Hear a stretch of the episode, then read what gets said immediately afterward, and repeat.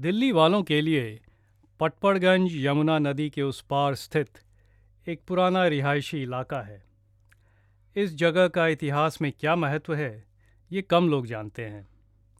जैसा स्वप्ना लिडल अपनी किताब द ब्रोकन स्क्रिप्ट में बताती हैं, ईस्ट इंडिया कंपनी ने 11 सितंबर सन 1803 में पटपड़गंज की लड़ाई में मराठा ताकतों को हराकर दिल्ली और उसके आसपास के क्षेत्रों पर कब्ज़ा पा लिया और इसके साथ ही दिल्ली के इतिहास में अंग्रेज़ी हुकूमत का दौर आरंभ हुआ। जो दौर पटपड़गंज की लड़ाई से सन 1803 में शुरू होता है, उसका अंत सन अठारह में कंपनी के सैनिकों के विद्रोह के साथ होता है, जब दिल्ली शहर की गलियाँ खून से रंग गई थीं। एक तरफ़ लाल किले पर तख्त नशीन मुग़ल बादशाह, शाह आलम, अकबर और बहादुर शाह जफ़र, और एक तरफ़ डेविड ऑक्टरलोनी, चार्ल्स मेटकाफ और विलियम फ्रेज़र जैसे अंग्रेज़ी रेजिडेंट हुक्मरान। एक तरफ़ मिर्ज़ा गालिब और ज़ौक तो एक तरफ़ दिल्ली कॉलेज से जुड़े गणितज्ञ मास्टर रामचंद्र और विद्वान सर सैयद अहमद खान। नए स्कूल और कॉलेज, ज्ञान विज्ञान, प्रिंटिंग प्रेस, टेलीग्राफ और अखबार की दिल्ली में मध्यकालीन और आधुनिक युगों के टकराव का बयान है स्वप्ना लिडल की किताब द ब्रोकन स्क्रिप्ट। नमस्कार, संबंध काके की में आपका स्वागत है। मेरा नाम हिमांशु भगत है।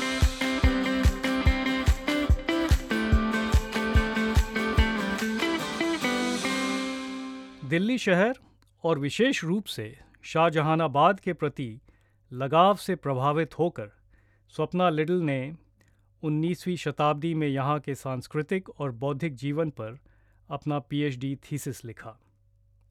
Indian National Trust for Art and Cultural Heritage, INTACH, के लिए अपने काम के माध्यम से वे शहर के ऐतिहासिक परिसर के बारे में जागरूकता बढ़ाने में सक्रिय हैं।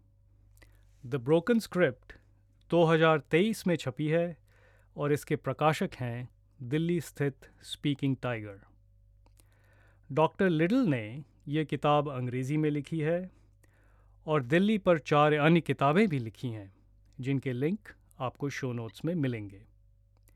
आइए थोड़ी चर्चा करते हैं द ब्रोकन स्क्रिप्ट पर डॉक्टर स्वप्ना लिडल के साथ। डॉक्टर स्वप्ना लिडल संबंध काके की में आपका स्वागत है। शुक्रिया हिमांशु जी।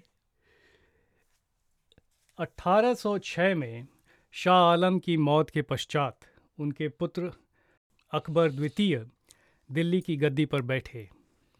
और जैसे ही ये खबर फैली हिंदुस्तान के तमाम बड़े और छोटे शासकों ने नए मुग़ल बादशाह को चिट्ठियों के साथ सोने के मोहरे नज़र के तौर पर भेजा।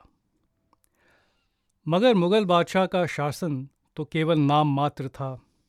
सत्ता पूरी तरह से ईस्ट इंडिया कंपनी के हाथ में थी। फिर भी छोटे बड़े राजा दिल्ली नज़र भेज रहे थे। ऐसा क्यों? नज़र, खिलत, शाही मोहर और मुग़ल बादशाह के नाम वाले मोहरे और सिक्के मुग़ल साम्राज्य के इन प्रतीकों को कंपनी की सरकार क्यों ख़त्म करना चाहती थी?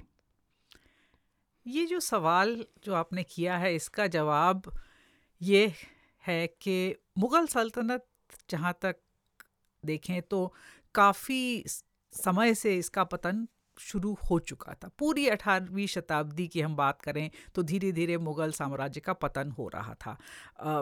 अलग अलग जो राजे थे वो अलग हो चुके थे अपनी उन्होंने अपनी अपनी सब राज्य बना लिए थे। और ये पर 1707 जब औरंगज़ेब का निधन हुआ उसके बाद से शुरू हुआ तभी से शायद ये प्रक्रिया शुरू हो गई थी। बिल्कुल बिल्कुल। और हुआ ये कि ये सब होने के बावजूद क्योंकि मुग़ल जब अपने पूरे चरम पे थे तो कि, किस तरह से उन्होंने वो राज्य किया था कि, कितना बड़ा ये साम्राज्य खड़ा किया था कि उस वजह से लोगों के दिमाग में ये बात बैठ गई थी कि मुग़ल साम्राज्य ही जो, जिसको हम लेजिटिमेट रूलर कह सकते हैं, जो असली जो सत्ता है, वो मुग़लों की है। ये लोगों के दिमाग में इतनी गहरी तरह से बैठ गया था कि वो चला आ रहा था, चाहे मराठे आए, चाहे ईस्ट इंडिया कंपनी आई, लोगों के दिमाग में सिर्फ़ ये था कि मुग़ल बादशाह दिल्ली में है और सल्तनत उसकी है। और एक और तो इसलिए जो राजे महाराजे जो थे, जो अलग भी हो चुके थे, उनको भी लगता था कि अगर हाँ हम अपने सिक्के पे मुग़ल बादशाह का नाम नहीं रखेंगे तो हमारी जो प्रजा है, वो पूछने लगे कि आप किस आप किसकी अथॉरिटी से यहाँ पे राज कर रहे हैं? अगर आपने मुग़लों से सत्ता अपनी नहीं पाई है तो इसलिए इस वजह से एक बहुत अजीब सी सिचुएशन थी कि अलग होने के बावजूद लोग ख़ासतौर पे ईस्ट इंडिया कंपनी खुद अपने सिक्कों पे मुग़ल बादशाह का नाम चलाती थी। और उन्होंने कोशिश तो की कि ये धीरे धीरे इसको, और चाहते भी थे ईस्ट इंडिया कंपनी असल में तो चाहती थी कि ना ही हम बंद कर दें ये सब करना और बाकी भी करने बंद। तो धीरे धीरे उनकी कोशिश थी कि ये सब चीज़ें जो हैं, वो एक तरफ़ हो जाएँ।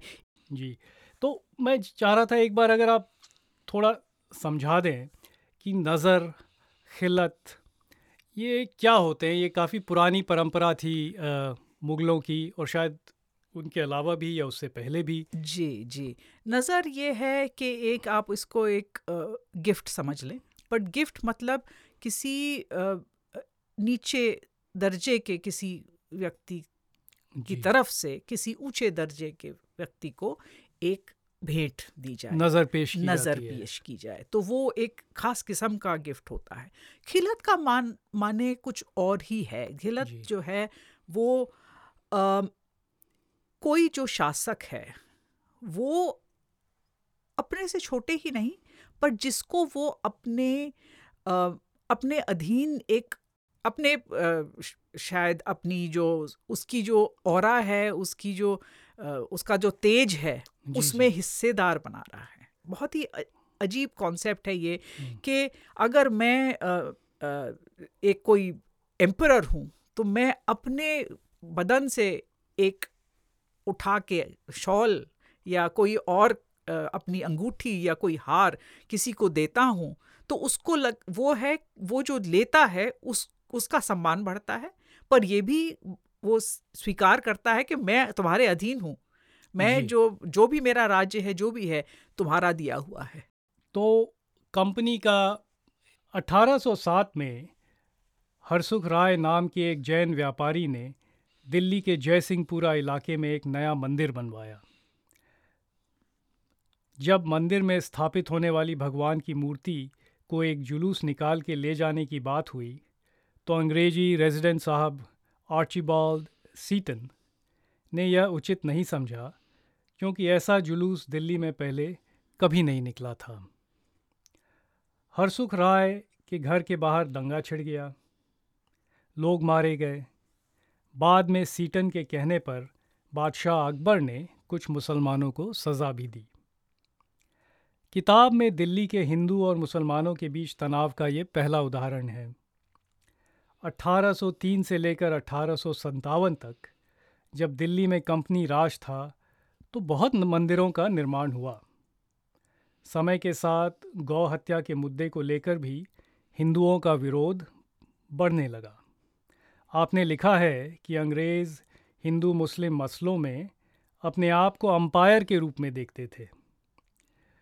तो इससे दो बातें उभर कर आती हैं। पहली बात, हिंदू मुस्लिम तनाव और टकराव का भाव अंग्रेज़ी काल के पहले से था। और दूसरी बात कि अंग्रेज़ों का डिवाइड एंड रूल की राजनीति, फूट डालो और राज करो, ये शायद बाद में आई होगी, इस वक्त तो नहीं थी। जब मैं अंपायर कहता हूँ तो रेफरी से मेरा मतलब है। जी जी। बिल्कुल। आ, तो एक तो बात जो हमें समझनी चाहिए वो ये है कि तनाव के कई कारण होते थे और वो स्वाभाविक से हैं। उसमें कोई बहुत बड़ी बात नहीं है। ये कि हमारे धर्म में हमारी जो आस्था है उसके मुताबिक अभी एक शोक का समय गुजर रहा है। कोई और उस उसी वक्त में किसी और का की कोई त्यौहार आ गया उन्होंने ज़ोर से गाना बजाना शुरू कर दिया तो हमें हमारी फीलिंग्स ऑफेंड हो जाती हैं। जी, जी, जी, जी. उस किस्म की जो थोड़ा सा कॉन्फ्लिक्ट होता था कि अगर आप आ, आपके प्रैक्टिस में हमारी प्रैक्टिस में अगर वो किसी टाइम पे कॉन्फ्लिक्ट आ जाए तो उसमें बात हो जाती थी। तो ये। ये होना स्वाभाविक है। अब मुगलों का जो उसमें हिस्ट्री रही थी जो उनका रवैया रहा जी। रवैया रहा था उस उस चीज़ को कैसे संभाला जाए जी। उनमें एक एक मुझे लगता है कि एक सांस्कृतिक लेवल पे वो काम करते थे। कैसे? मुग़ल बादशाह खुद हिंदू त्योहारों को भी मनाते थे। वो जो इस्लामी इस्लामिक त्यौहार हैं उनको तो मनाते ही थे। जी जी, जी. और तरह तरह की उनकी प्रैक्टिसेस थी और वो ये इनको पब्लिक नहीं मनाते थे। अपने दरबार में उनके दशहरा मन रहा है, होली खेली जा रही है, दिवाली मन रही है। तो ये सब चीज़ें लोगों को देख के थोड़ा सा मुझे लगता है कि ये इससे एक मुझे लगता है सांत्वना आती थी कि जो बादशाह हैं वो हम सब के बादशाह हैं। और अगर हमारे में कुछ भी अगर मतभेद होगा तो राजा या बादशाह उसको ठीक करने में अपनी तरफ़ से पूरी कोशिश करेंगे वो पक्षपात नहीं करेंगे। जी, ये जी, भी एक एक्सपेक्टेशन नहीं करेंगे। हाँ बिल्कुल। तो वो भी एक थी एक्सपेक्टेशन और अंग्रेज़ जब आए उनको इसमें उतना ज़्यादा तजुर्बा नहीं था। होता ये था कि अंग, अंग्रेज़ भी उन्होंने भी वही कोशिश की कि मैं किसी तरह से हम इसको इस नज़रिए से देखें कि हिंदूज़ के राइट्स को और मुस्लिम्स के राइट्स को किस तरह से बैलेंस किया जाए किस तरह से उनमें संतुलन रखा जाए। संतुलन रखने के अलावा उनका सबसे ज़्यादा वो था कि अमन बना रहे। उस वक्त पे जो था पर मैं ये कहना चाहती हूँ कि मुग़लों के टाइम में जिस तरह से बादशाह संभाल लेते थे इनको थोड़ी सी मुश्किल हो रही थी।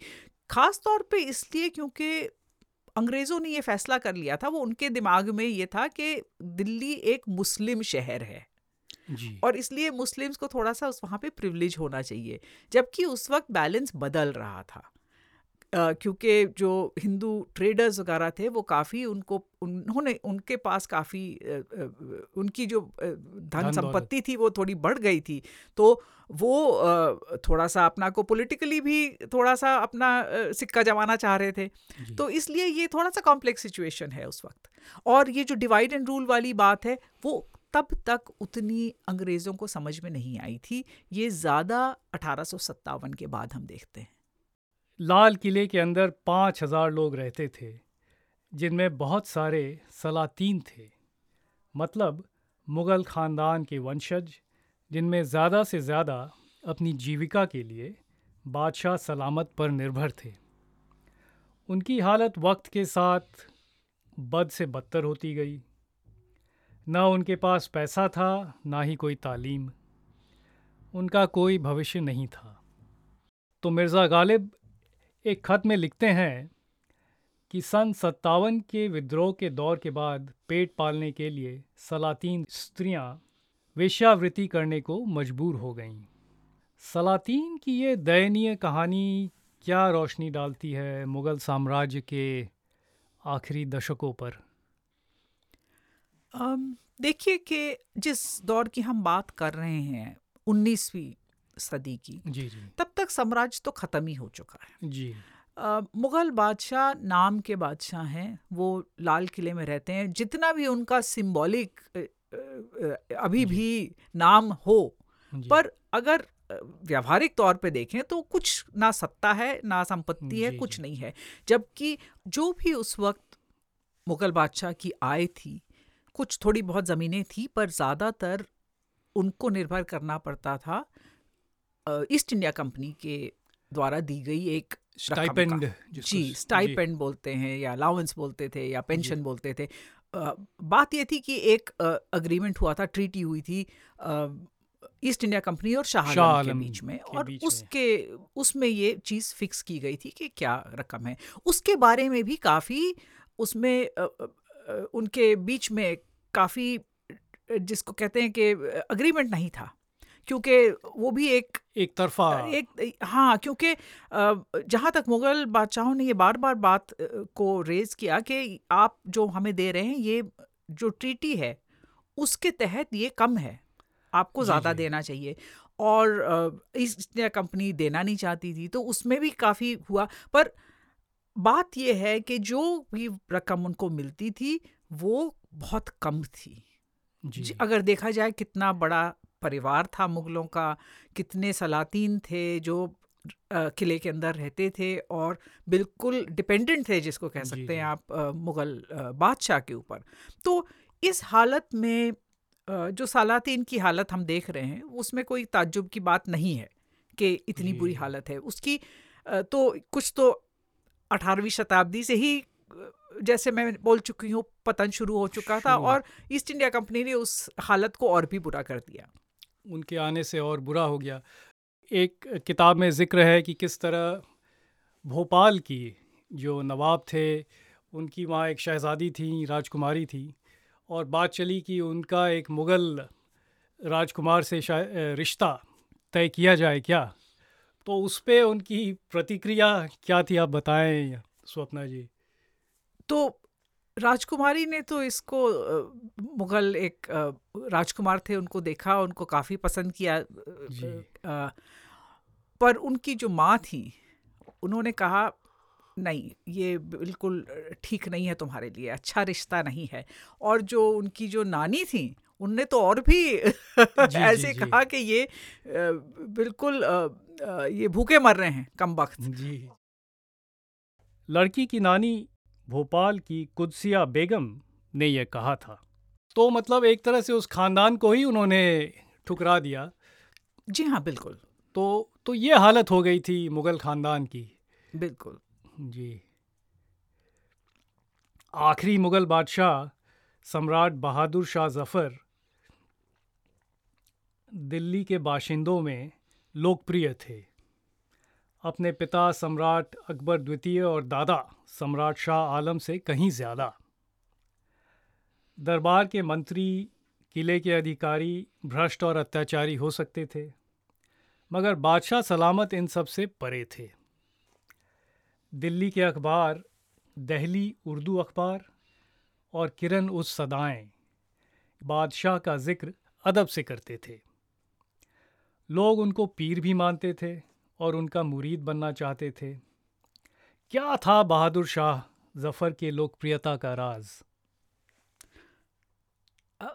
कुछ हद तक तो ये जो आ, इनकी लोकप्रियता थी वो लोगों का इनको पुट आ, आ, पीर मानना ये सब ये एक जो मुग़ल शाही ख़ानदान है उसकी एक लंबी हिस्ट्री थी। अकबर के समय से ये एक इमेज को बनाया गया था कि जो बादशाह हैं वो ज़िल्ले इलाही हैं जो एक जी। अवतार जी, समझ लीजिए उनको भगवान या की, भगवान, भगवान का की परछाई। परछाई समझ लीजिए उसी तरह से हैं। तो एक तो एक ये जो करिश्मा करिश्मा जिसको कहते हैं हम अंग्रेज़ी में वो उनके उन में था। कि लोग उनको उस नज़र से देखते थे कि ये किसी तरह से एक इनकी इनकी कोई स्पिरिचुअल पावर है। तो एक तो वो हो गया। हर शाम को वो झरोखे पे आके बैठते थे और लोग हाँ, उनका दर्शन दर्शन करते, करते थे।, थे। तो ये सब चीज़ तो मुग़लों की एक जनरल थी। पर बहादुर शाह के साथ ये था कि वो एक उनकी पॉपुलैरिटी का राज जो कि मैं आपको बताऊँ जो कि दूसरों से अलग था। वो ये था कि वो उनकी पोइट्री बड़ी पॉपुलर थी। लोगों एज अ पोइट हाँ। जी जी। और बहुत आप ताज्जुब करेंगे कि उनकी जो पोइट्री वो माने हुए पोइट थे। कई उन्होंने भाषाओं में शेर कहे हैं और कविताएँ लिखी कविताएँ लिखी हैं। और इन्हों इनकी जो कविता थी वो अखबारों में छपती थी लोग गाते थे। तो इसलिए बहुत ही लोकप्रिय शायर भी थे ये। और मेरे ख्याल से वो एक ज़रिया था कि वो एक लोगों में उनके प्रति बहुत श्रद्धा थी प्यार था। स्नेह था। हाँ तो वो चलता रहा। असल में ये सारी जो बातें हैं मुग़ल जो कोर्ट था उसकी एक डायरी रखी जाती थी। उसके अंदर ये सब चीज़ें दर्ज हैं। कि कैसे लोग आ रहे हैं उनको कह रहे हैं कि आप हमारे पीर हैं हम आपके मुरीद बनना चाहते हैं वो उनको थोड़ा सा प्रवचन सुनाते हैं और जी जी। उनको बोला जाता है कि आप हमें एक सनद दीजिए और एक रुमाल दीजिए ये। जताने के लिए कि आपने हमको अपना मुरीद मान लिया, मान लिया। तो ये सब जो चीज़ें थी ये सर सरकार के जो कंपनी सरकार थी उनके जो सिपाही थे वो भी आके मुरीद बनना चाहते थे। और हाँ उस वक्त जो सरकार थी उसने उसको थोड़ी सी घबराहट हुई और ज़ाहिर है होनी भी जी, है जी. कि ये क्या बात है कि एक पुराना बादशाह जो कि हम सोचते हैं कि उसका ख़त्म हो गया सब कुछ सल्तनत। अब हमारे सिपाही जाके इनको और हम जो कि बाद में आए हैं और हम इसको अठारह सौ सत्तावन के नज़र से देखते हैं उसके लेंस से देखते हाँ, हैं तो हमें ये आ, पता चलता है कि ये क्या हो रहा है कि जो। जो जितना भी भारतवासियों में और सिपाही भारतवासी ही हैं आखिर जी जी हैं तो... वो नौकरी तो कंपनी की कर रहे हैं पर वो है तो हिंदुस्तानी हैं। और उनके दिमाग में जो जितनी भी कंपनी के खिलाफ जो भी आ, अब धीरे धीरे उनके जो मुश्किलें हैं जो जो जिस वजह से वो नाखुश हैं कंपनी से वो सब जो निकल के आ रहा है उसका एक फोकस शायद मुग़ल बादशाह है। कि उनको लगता है कि ये हमें बचा सकते हैं अब। और इसमें आपको दिखेगा एक एडवांस वार्निंग जी जी जी। 1857 में क्या होने वाला जो आगे होने वाला जिसको है। उस वक्त किसी को मालूम नहीं है। जी जी। आधुनिकता के आगमन का ज़रिया व उसकी एक बड़ी पहचान था। छपाई तकनीक, यानी प्रिंट टेक्नोलॉजी और इसका व्यापक प्रभाव रहा इस समय की दिल्ली पर। तीन क्षेत्रों को ले लीजिए, अखबार, उर्दू या फ़ारसी का मुशायरा और उर्दू भाषा का विकास। तो इन तीनों में जो है छपाई तकनीक प्रिंट टेक्नोलॉजी का असर हुआ। उसके बारे में थोड़ा बताइए। ये ये एक बहुत ही अहम डेवलपमेंट होता है कि ये जो प्रिंट टेक्नोलॉजी है लिथोग्राफिक प्रिंट टेक्नोलॉजी जो शुरू हो जा हो जाती है उसमें एक तो जर्नलिज्म के ऊपर बहुत असर है। क्या असर है? ऐसा नहीं है कि पहले अखबार नहीं होते थे। ये नाम ही पुराना है अखबार।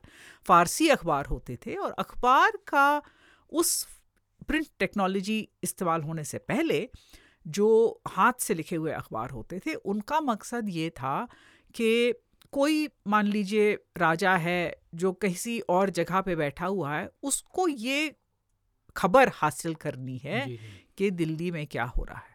कोई लखनऊ में बैठा है वो जानना चाहता जानना चाहता है दिल्ली में क्या हो रहा है क्योंकि दिल्ली में बादशाह बैठे हैं दिल्ली में अंग्रेज़ी एक अफसर बैठे हुए हैं कुछ कई सारे क्या वहाँ पे हो रहा है वो जानना चाहते हैं।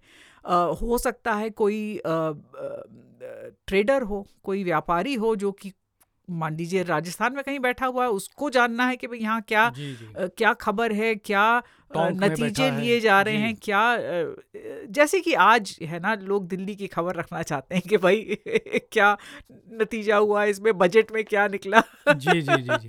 जहाँ सत्ता है उसकी जहाँ उसकी खबर रखना चाहते हैं तो वो अखबार नवीस बिठा देते थे यहाँ पे कि उनकी खबरें अखबार का मतलब ही प्लूरल है खबर का। जी, तो जी, जी. ये सारी खबरें वो अखबार नवीस लिख लिख के भेजते थे। तो तो, तो अखबार का मीनिंग काफ़ी इसी के ऊपर कम कम दायरा था इसका। जी।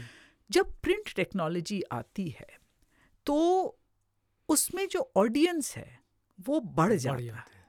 ये मैस प्रोड्यूस्ड जो है न्यूज़पेपर वो एक दो क्लाइंट्स के लिए तो नहीं होता है वो जी, जी. एक रीडरशिप के लिए है।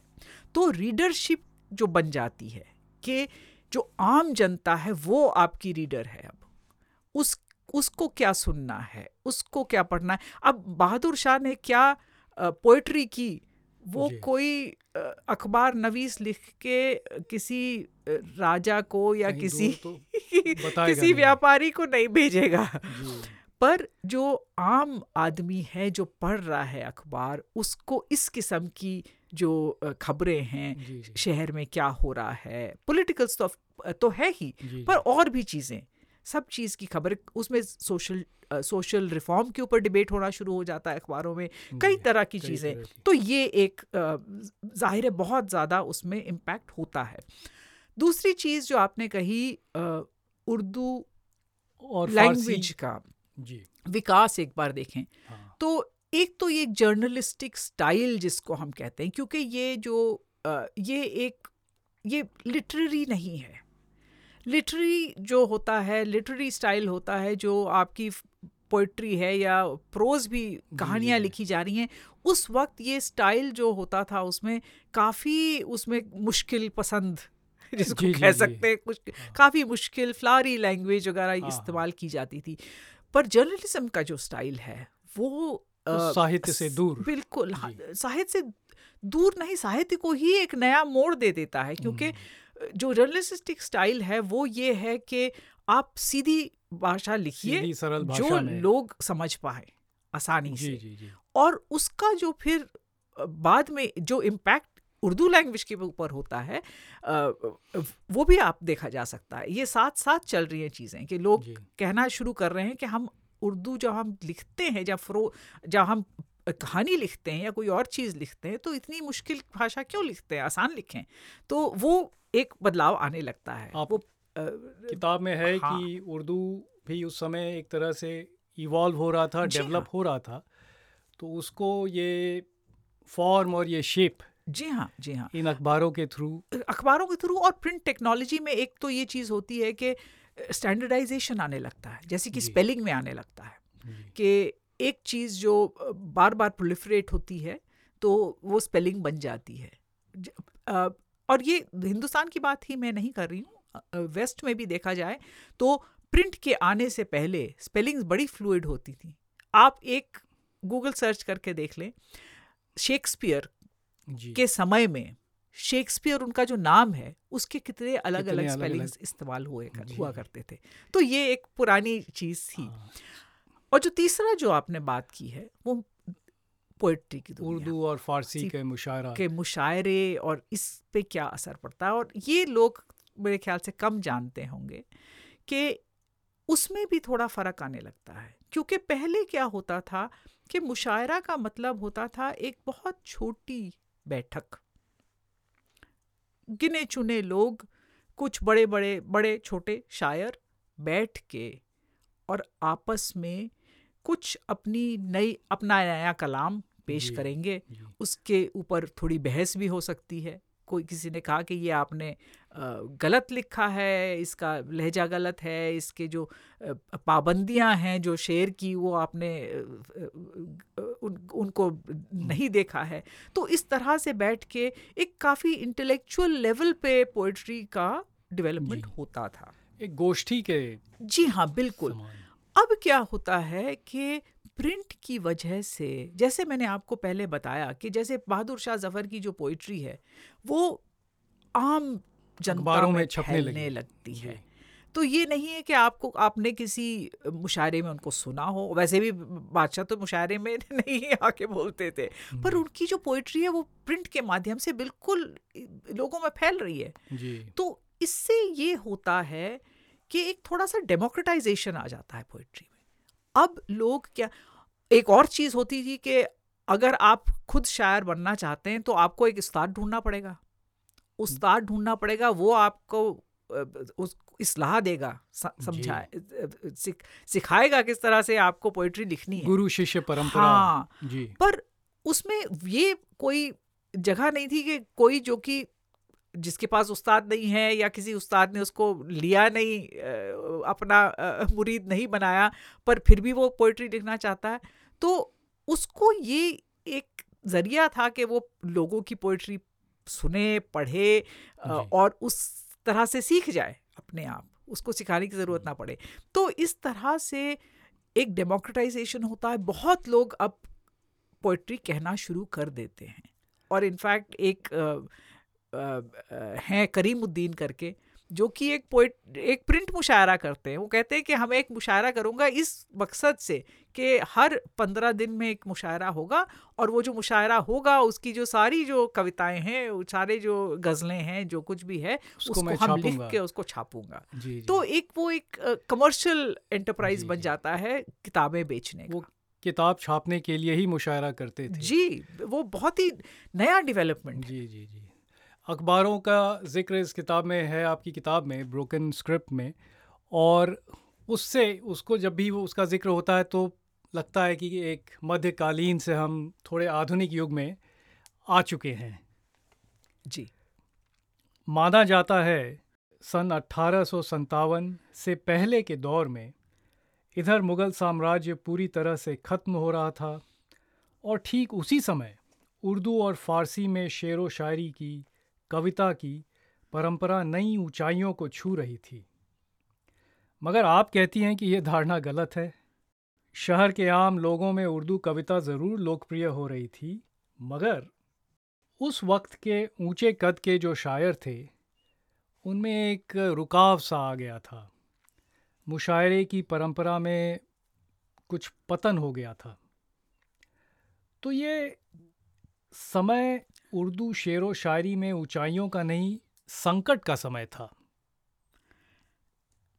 जी हाँ ये बात मैंने ऐसी कही है और इससे हो सकता है कुछ लोग एक दो लोगों ने उर्दू जो पोइट्री के फ़ील्ड से जुड़े हुए हैं ये बात उन्होंने भी ये बात कही है, कही है। ऐसा नहीं है कि ये बात नहीं कही गई है। पर बात ये है कि जो यही दौर है गालिब और मोमिन और बहादुर शाह जफ़र और ज़ौक इन सब का जो कि ज़ाहिर इनका तो इनकी तो स्टेटस को कोई से कोई इनकार नहीं कर सकता है। पर इसी के साथ हम देखते हैं कि 1840-50 तक आते आते गालिब खुद कहने लगे हैं कि वो मुशायरे में कहते हैं कि शहर में मुशायरा कहीं नहीं होता। है जो कि पहले रईसों के घर पे या शायरों के घर पे होता था, वो सब शहर में कहीं नहीं होता है। हाँ ठीक है, कहते हैं कि वो कभी वो मुग़ल सलातीन हैं, वो कहीं मिल के मुशायरा किले में कर लेते हैं और उसमें भी मैं मैं कभी जाता हूँ और कभी नहीं जाता हूँ। वो ऊब गए थे, ये मुशायरे से, क्योंकि मुशायरा भी, जैसे कि मैं बोल रही हूँ जिस तरह का डेमोक्रेटाइजेशन आ गया था एक गोष्ठी ना हो के वो एक बड़ा मेला सा हो जाता सम्मेलन सा हो गया। हाँ बड़ा सा ज, जिस तरह से हम कवि सम्मेलन देखते हैं आजकल बड़ा तो उसमें काफ़ी वो उस टाइप का डिस्कशन जो कि हम्म। गालिब को जिसकी आदत थी वो नहीं था। दूसरी चीज़ जो हम देखते हैं वो ये है कि जो नई पीढ़ी निकल के आ रही है सैयद अहमद खान रामचंद्र इस किस्म के लोग जी। जो कि इंटेलेक्चुअल लेवल पे काफ़ी ऊँचे हैं। ये गालिब के लेवल के लोग हैं। गालिब ने पोइट्री कही इनका इनका ध्यान कहीं और है। ये ये मैथमेटिक्स में रिसर्च कर रहे हैं। सैयद अहमद खान बहुत ही इंटरेस्टिंग बहुत ही दिलचस्प शख्सियत है क्योंकि हम उनको एक एडुकेशनस के तरीके से मान जानते हैं पर वो जो और रिफॉर्मर की तरह से जानते हैं पर वो उनका जो पहला दौर है उनको भी मैथमेटिक्स का बहुत शौक है ख़ासतौर के एस्ट्रोनॉमी का। और एस्ट्रोनॉमिकल इंस्ट्रूमेंट्स का वो एक साइंटिफिक पेपर लिखते हैं जंतर मंतर के ऊपर और दिल्ली के जंतर मंतर जंतर मंतर के ऊपर और उनको इंटरेस्ट है आर्कियोलॉजी में आर्कियोलॉजी के ऊपर एक किताब लिखते हैं। काफ़ी उन्होंने का वो आर्कियोलॉजिकल सोसाइटी ऑफ़ दिल्ली है उसके मेंबर हैं। तो ये सब जो जो कॉलोनियल मॉडर्निटी जिसको जी जी नया ज्ञान विज्ञान हाँ, आधुनिक उसकी तरफ़ इनका ध्यान लोगों का ध्यान जाने लगा। जी हाँ। जी, जी, जी. तो इसलिए हालाँकि ये गालिब का भी दौर है पर जो नई पीढ़ी है उसका कहीं और इंटरेस्ट कुछ और है। भविष्य की ओर भविष्य कहीं और जा रहा था। जी हाँ जी जी हाँ। जी। आपकी किताब स्वप्ना जी पाँच भागों में बटी हुई है और इसके पाँचवें भाग में दिल्ली में सन अट्ठारह के विद्रोह, गदर, संग्राम जो कह लें, उसका वर्णन है। किताब के पहले चार भागों को पढ़ने के बाद ऐसा कुछ नहीं मिलता है जो आपको पाँचवें भाग के मारकाट, खून से लथपथ, दिल्ली की गलियों के लिए तैयार करता हो। 11 मई अठारह सौ सतावन को दिल्ली के महल के गार्ड और शहर के कुछ लोग कंपनी के विद्रोही सैनिकों के साथ मिलकर महल के गार्डों के कमांडर डगलस के घर में घुस जाते हैं और वहाँ डगलस को, कमिश्नर साइमन फ्रेज़र को, मैजिस्ट्रेट जॉन हचिनसन को और साथ ही पादरी जेनिंग्स और उनकी बेटी को, वह एक अंग्रेज़ स्त्री मिस क्लिफर्ड को जान से मार देते हैं। एक पल सब कुछ सामान्य है ठीक ठाक है, और अगले पल सब कुछ उजड़ गया। ऐसा क्यों लगता है? कितने नाखुश थे दिल्ली वासी कंपनी राज से। क्या मुसलमानों में रोष हिंदुओं से ज़्यादा था? ऐसा ऐसा आपको इसलिए लगता है कि चार हिस्सों में जो कुछ भी मैंने पूरा आपको बताया पांचवा हिस्सा बिल्कुल सब कुछ बदल जाता है। और दिल्ली वासियों को भी यही लगा होगा ये हम तो अलग अलग हम तो बिल्कुल चल रहे हैं। जी। हम चल रहे हैं और एकदम से पूरी दुनिया उलट पुलट हो जाती है। और ये उन्हीं का उनका अनुभव है दिल्ली वासियों का उस वक्त जो 11 मई को क्या होता है। अच्छा दिल्ली में जो गदर है उसके जो ना जानते हैं उनको बता दें। दि, जी, जी। दिल्ली में ये अठारह सौ सतावन की जो आग लगती है वो 11 मई को लगती है। और चार तकरीबन चार महीने तक एक अंग्रेज़ी राज्य हट गया। आपने एक इंडिपेंडेंट सिटी एडमिनिस्ट्रेशन जो चल रहा विद्रोही सैनिक थे हाँ, मेरठ से आए थे और जगह से आए थे। जी हाँ वो वही शासन चला रहे थे। शासन चलाते चार हैं महीने। और चार महीने के बाद फिर अंग्रेज़ी अंग्रेज़ शासन वापस आता है। अंग्रेज़ों ने शहर को घेरा हुआ था और हाँ। चार महीने बाद वापस अंग्रेज़ों ने फिर फतह पाई। तो होता ये है कि एक तो पहल जो होती है वो बाहर से आने वालों की है जो सारे सैनिक मेरठ से जो सैनिक आए। हाँ।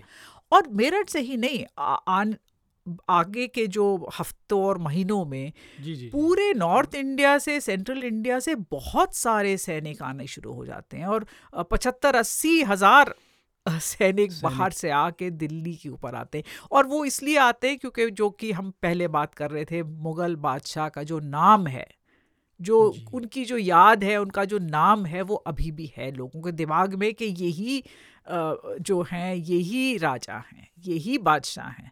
यही तो सम्राट है। यही सम्राट हैं। इन्हीं के तो अगर आपको अंग्रेज़ों को हटाना है तो इनके पीछे लगो। तो वो आके तो पहल तो उन्हीं की है बाहर से आने वालों की। शहर का मामला बहुत ही अजीब है क्योंकि शहर में भी कुछ सिपाही थे जो कि ब्रिटिश सिपाही लगे हुए थे दिल्ली में तैनात थे। वो उनके साथ हो जाते हैं बाहर से जो सोल्जर्स आए हों जो कंपनी के हिंदुस्तानी सैनिक थे दिल्ली में हाँ वो वो भी तुरंत जुड़ जाते हैं। वो भी जुड़ जाते हैं। विद्रोहियों के साथ। और दिल्ली के जो लोग हैं उनमें थोड़ा सा डाउट है कि ये कोई अक्लमंदी का काम है कि नहीं।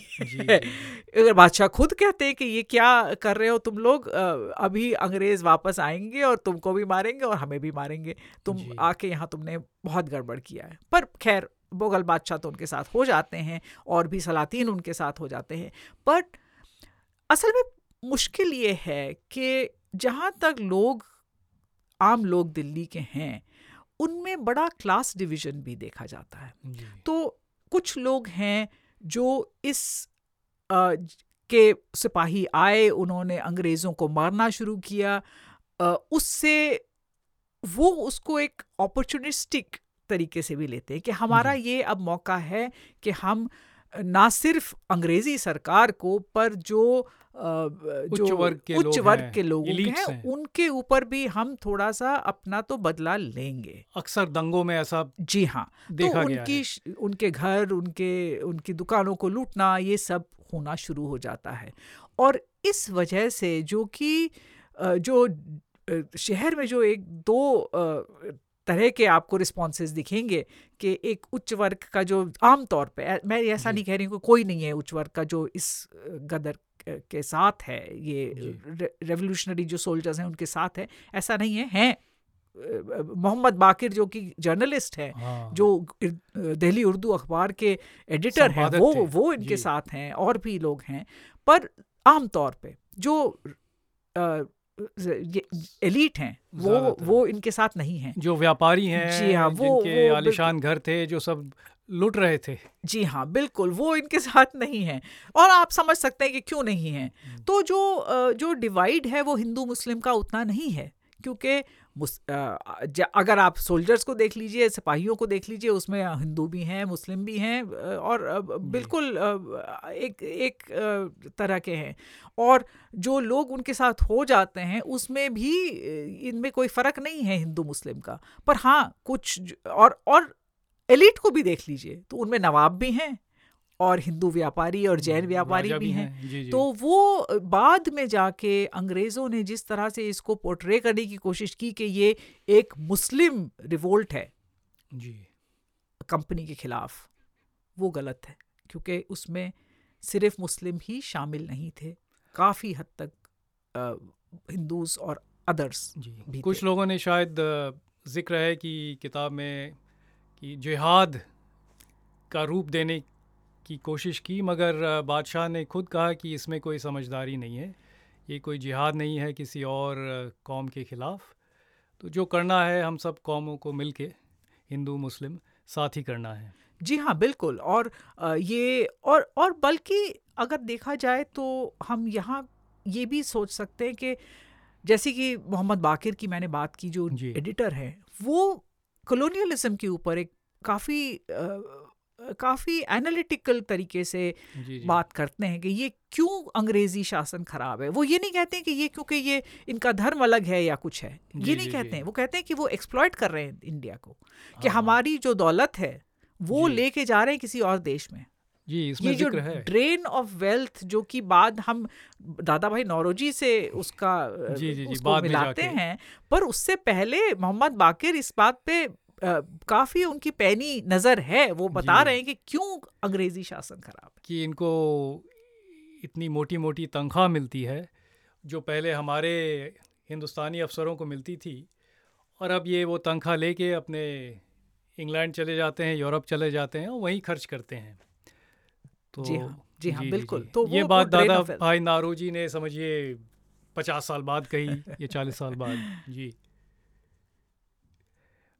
फिर भी जो जब वापस अंग्रेज़ों ने दिल्ली पे फिर कब्ज, कब्जा कर लिया तो साफ़ एक फ़र्क था कि वो आपकी किताब में लिखा है स्वप्ना जी, कि मुसलमानों के प्रति उनका रुख कहीं ज़्यादा बदले बदले की भावना कहीं ज़्यादा थी और हिंदुओं को वो काफ़ी हद तक छोड़ रहे थे। तो शायद उनके मन में ऐसा कुछ था या मुग़ल बादशाह से जुड़ा हुआ था विद्रोह। इस कारण जो मुसलमानों को काफ़ी बुरी तरह से टारगेट किया गया कह सकते हैं।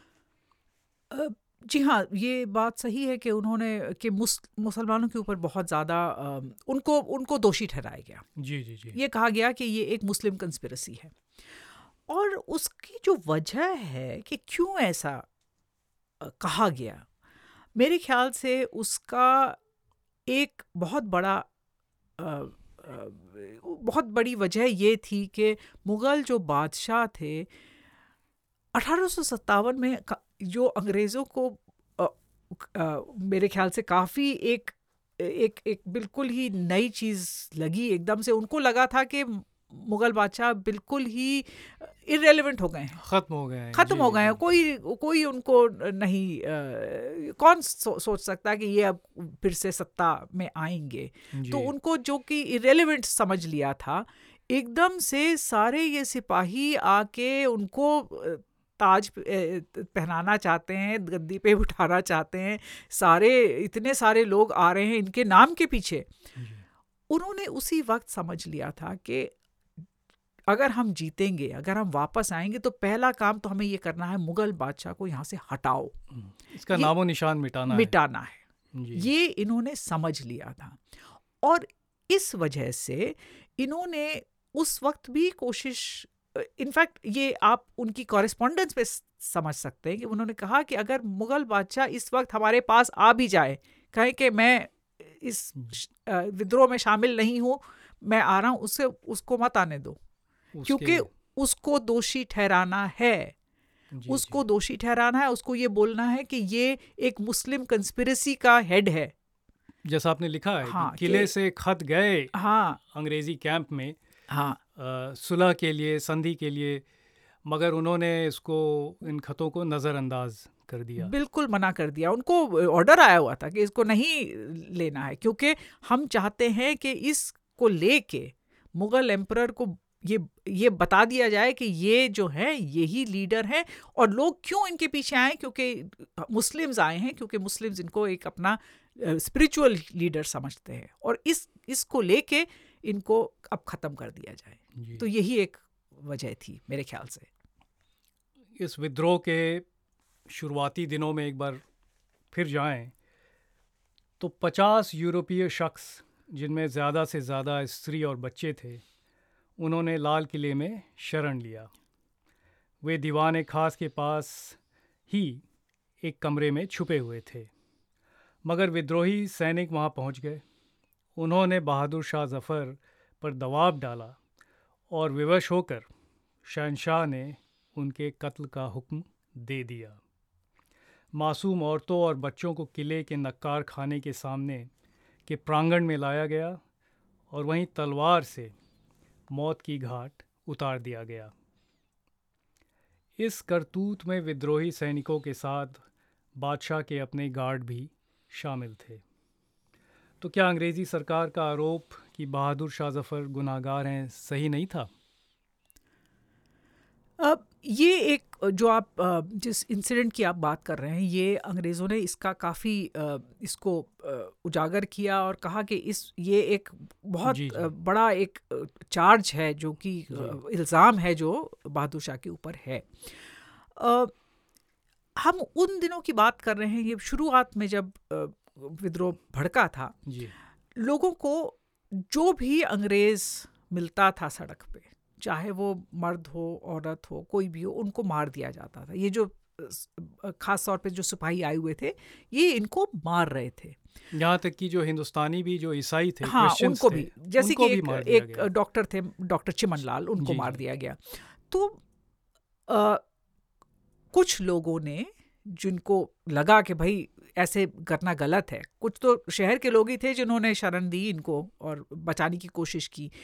बादशाह ने कुछ लोग इनको पकड़ के लोगों को जो मिले थे शहर में, उनको ले आए बादशाह के पास कि, बादशाह, आप बचा लीजिए इनको क्योंकि ये तो मारे जा रहे हैं। और बादशाह ने इनको एक कमरे में कह दिया था कि, आप यहाँ रहिए। अब बादशाह की भी अगर आप स्थिति देखिए एक तरह से वो हैं तो बादशाह और ये जो सिपाही हैं, वो भी उनको अपना एक लीडर कह रहे हैं पर वो तो नाम के लिए ही जी, है जी, उनका जी. नाम का का इस्तेमाल करना चाहते हैं पर चाहते तो हैं वो अपनी जो अपना ठीक समझते हैं वो करना चाहते हैं। तो उन्होंने दबाव डाला कि अब इनको मार देना चाहिए ये अंग्रेज़ एक भी ना बचे यहाँ पे। और बादशाह भी कुछ कर नहीं सकते थे। उन्होंने कहा अब ले जाओ क्या करें? क्योंकि वो जानते थे कि अगर मैं ना भी बोलूँगा तो वो मुझे अलग कर देंगे। क्योंकि एक बात चल रही थी। सिपाही ये बात कह रहे थे कि अगर बादशाह ये गड़बड़ करता है तो इसको मार दो और इसके किसी बेटे को बादशाह बना लो। बना दो।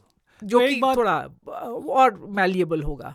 एक बात ये भी थी कि जो जितने शहजादे थे बहादुर शाह जफ़र के बेटे थे या और परिवार वाले तो शहज़ादे ज़्यादातर जो विद्रोही हैं, उनके साथ पहले ही दिन से मिल गए थे और काफ़ी उत्साह से जो भी कत्ल हो रहा था या जो भी कार्रवाई हो रही थी, उसमें शामिल थे। इसलिए उन शहज़ादों का भी अंत आखिर में काफ़ी बुरा हुआ। तो अभी जैसा हम बात ही कर रहे थे कि आखिरी मुग़ल बादशाह बहादुर शाह ज़फ़र हमेशा एक प्रतीक रहे, जो अंग्रेज़ी में जिसको कहते हैं सिंबल। तो एक राजा के रूप में अंग्रेज़ों ने उनको हमेशा एक प्रतीक माना उससे ज़्यादा कुछ नहीं। और सिपाही विद्रोह के वक्त विद्रोहियों ने भी उनको एक प्रतीक के रूप में ही देखा। तो ये एक तरह से उनकी नियति थी। जी हाँ यही है कि एक आदमी जिसका जिसकी पर्सनालिटी है अगर वो किसी शायद किसी और ज़माने में पैदा हुआ होता तो वो काफ़ी कुछ कर सकता था। क्योंकि हम अठारह सौ सत्तावन में देखते हैं कि जब जब बात आती है कि उसको थोड़ा सा थोड़ा सा पावर मिलता है मैं ये नहीं कह रही हूँ कि पूरा पावर मिलता है वो कोशिश करता है। और क्या कोशिश करता है कि मार काट रही हो लूट नहीं हो एक चीज़ वो हमेशा बोलता है कि लूटो नहीं इन लोगों को। जैसे जो व्यापारी हैं उसके पास आते हैं कहते हैं हमें लूटा जा रहा है। वो बार बार कहता है कि इनको नहीं लूटो। तो वो कोशिश करता है कि किसी तरह से अमन बना रहे। जी तो अगर मैं कह रही हूँ अगर उसके पास शायद सत्ता और होती तो कहीं और ही शायद कुछ करता उस टाइम उनका हाँ। बहादुर शाह ज़फ़र उनकी उम्र भी बहुत हो गई थी हाँ और अठारह तो बहुत फिर किसी बहुत देर हो चुकी है उस वक्त जी, तक जी. और जहाँ तक बल्कि अंग्रेज़ों ने ये सोच लिया था कि अठारह से पहले कि ये जो मुग़ल बादशाह हैं ये आखिरी होंगे। इनके बाद किसी बादशाह को वो स्टेटस भी नहीं दिया जाएगा। ये तो साफ़ साफ़ हाँ, वो ज़ाहिर कर दिया था। बिल्कुल ज़ाहिर कर दिया था। यही वजह है कि जो बाकी जो शहजादे वगैरह थे वो इतनी जोश से ये सिपाहियों के साथ हो गए। क्योंकि उनको लगा कि यही आखिरी मौका है क्योंकि अंग्रेज़ों के के तहत तो हमारा कोई इसमें कोई, कोई भविष्य नहीं है, है। तो अगर ये हो जाता है तो फिर शायद हम भी कुछ कर सकते हैं। एक उल्लेखनीय बात किताब में ये है स्वप्ना जी कि मिर्ज़ा गालिब और शहर के कुलीन वर्ग के अन्य लोग इन लोगों को मुग़ल दरबार के ख़ात्मे का कोई गम न था। इस पे ये बात आपने उजागर की है मिर्ज़ा गालिब के जो लेख हैं उनमें। क्या बतलाता है ये हमें? जहाँ तक उच्च वर्ग था इंटेलेक्चुअल एलीट था लोग थे मैं ये कह चुकी हूँ आपको कि जो पॉपुलर लेवल पे जो आम आदमी था उसके दिमाग में बादशाह के लिए अभी भी काफ़ी सहानुभूति आदर। आदर वगैरह था। पर जो ज़्यादा इंटेलेक्चुअल लेवल के लोग थे उनको ये ये भी बात छुपी नहीं थी किसी से कि महाराजा ये बादशाह के पास कोई पावर तो है नहीं। नाम मात्र के लिए नाम मात्र के लिए वो भी नाम भी ख़त्म कर दिया है ईस्ट इंडिया कंपनी ने। तो ये सोचना कि ये बादशाह है ये बेवकूफ़ी है ये तो बादशाह है नहीं सल्तनत तो किसी और की है। तो एक तरह से उन सबने अपने दिमाग में अठारह सौ सत्तावन से काफ़ी पहले ही वो एक शिफ्ट कर लिया था. कि वो अब अंग्रेज़ों को ही अपना शासक समझते थे। तो ये जो मैं कह रही हूँ कि जो थोड़ा ज़्यादा थिंकिंग थिंकिंग क्लास क्लास जी है.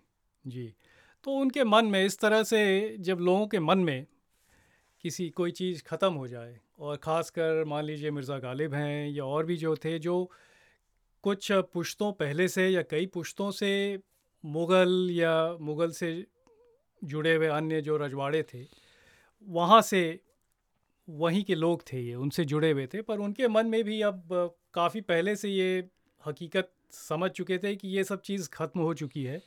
और गालिब का हम देखते हैं कि सत्तावन के बाद भी पूरा जो उनकी जो दिलचस्पी, उनका जो केंद्र था, सोच का जो फोकस था, वो अंग्रेज़ जो अफसर थे, उन्हीं पर था।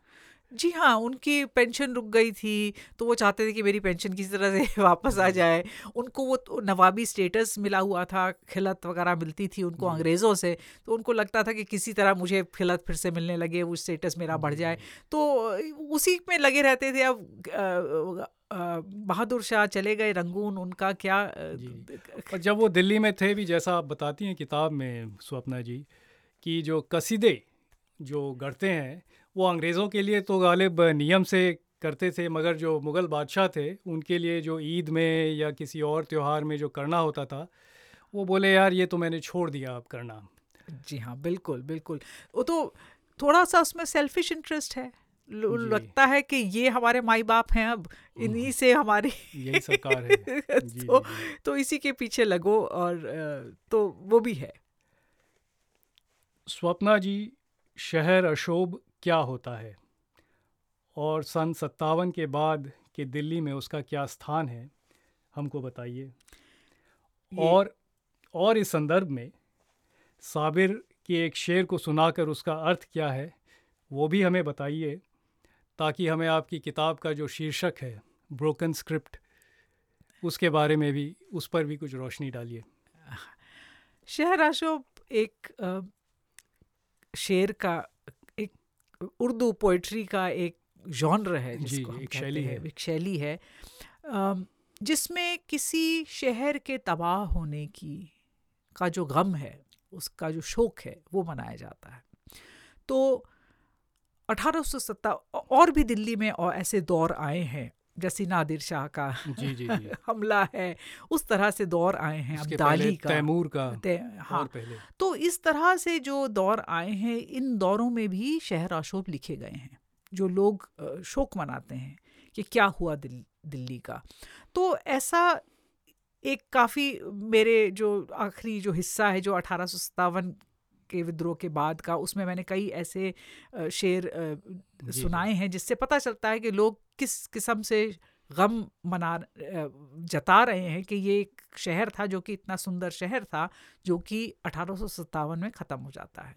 उसकी जो संस्कृति है उसका जो उसके जो लोग हैं उनके ऊपर क्या असर पड़ता है वो वो पोइट्री जो है बहुत ही काफ़ी एवोकेटिव तरीके से उसको समझाती है और वो शहराशोभ पोइट्री किताब में बकायदा तस्वीर है मतलब कैमरे से ली हुई कि किस तरह लाल किले और जामा मस्जिद के बीच बीच का में जी हाँ। जो ज़मीन थी जिसमें इतने जो आबाद थी किस तरह एकदम सपाट हो सपाट चुकी हो चुकी है। खा- खत- अ, एक जो चीज़ जो हुई ये इस वजह से हुई कि जब लाल किले पे अंग्रेज़ी सिपाहियों का कब्ज़ा हो गया तो उन्होंने कहा कि लाल किले की दीवारों के पास 450 गज की जो पूरी जो एरिया है उसको खाली कर दिया जाए। जी जी जी। कोई भी मकान ना बचे।